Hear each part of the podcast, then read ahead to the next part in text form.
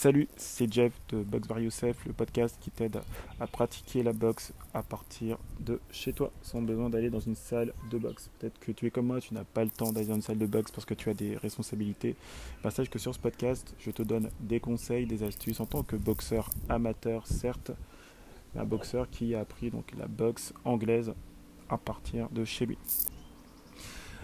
Voilà, donc aujourd'hui nous allons parler d'une méthode qui est assez répandue, à savoir le shadowboxing. Le shadowboxing est tout simplement une méthode euh, d'entraînement qui te permettre donc de t'entraîner face à un adversaire imaginaire. Le but étant de pouvoir petit à petit euh, t'habituer à te battre contre un adversaire et donc lui tes meilleures techniques, tes meilleurs combos.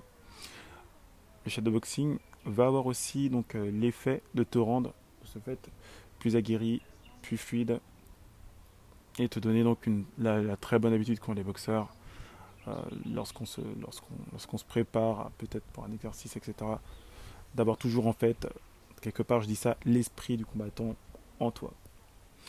Shadowboxing aussi un très bon moyen de se faire donc pour améliorer tes techniques. Pour cela, il te faut bien avant tout avoir certaines techniques, à savoir des techniques de base, comme savoir mettre des, des directs du droit, mettre, mettre une gauche, mettre des hypercutes et des crochets voire même quelques déplacements dans le pire des cas. Mais je pense qu'avec euh, juste, juste avec gauche-droite et un crochet, c'est amplement suffisant pour commencer le shadowboxing. Si tu as des problèmes pour te déplacer, tu peux aussi euh, utiliser ce que j'ai utilisé tout simplement une corde à sauter. C'est-à-dire que la corde à sauter va t'aider à te rendre euh, bien plus mobile sur tes jambes pour pratiquer au mieux le shadow boxing. Parce que la corde à sauter, même si eh d'un certain manière, elle va aussi t'aider à améliorer ton cardio, mais elle va aussi, de ce fait, t'aider donc à, tout simplement à sautiller, à être aux aguets. Et tu verras que lors d'un shadowboxing, c'est super important de savoir tout simplement se déplacer, c'est même, c'est même la base. Pour améliorer ton shadowboxing, ce que je te conseille, c'est tout simplement de boxer en face d'un miroir. Parce que lorsque tu boxes devant un miroir, bah, tu vas pouvoir du coup corriger certains de tes défauts, à savoir ta garde, ça peut être tes, points, donc tes, coups, tes combinaisons, tes esquives et tes déplacements.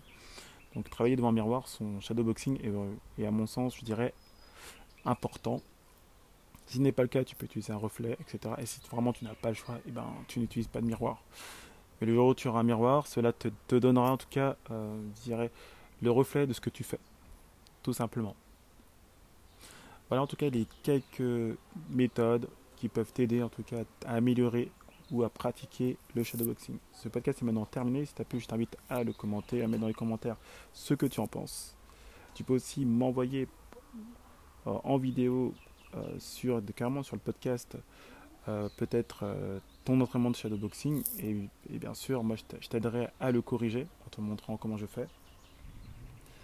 Si ce podcast tu peux aussi donc le suivre afin donc de recevoir les prochains épisodes qui arrivent bien sûr prochainement, je crois même dès demain. Cela a été un plaisir de te faire cet audio, cet épisode. Je te dis à la prochaine. Peace and love.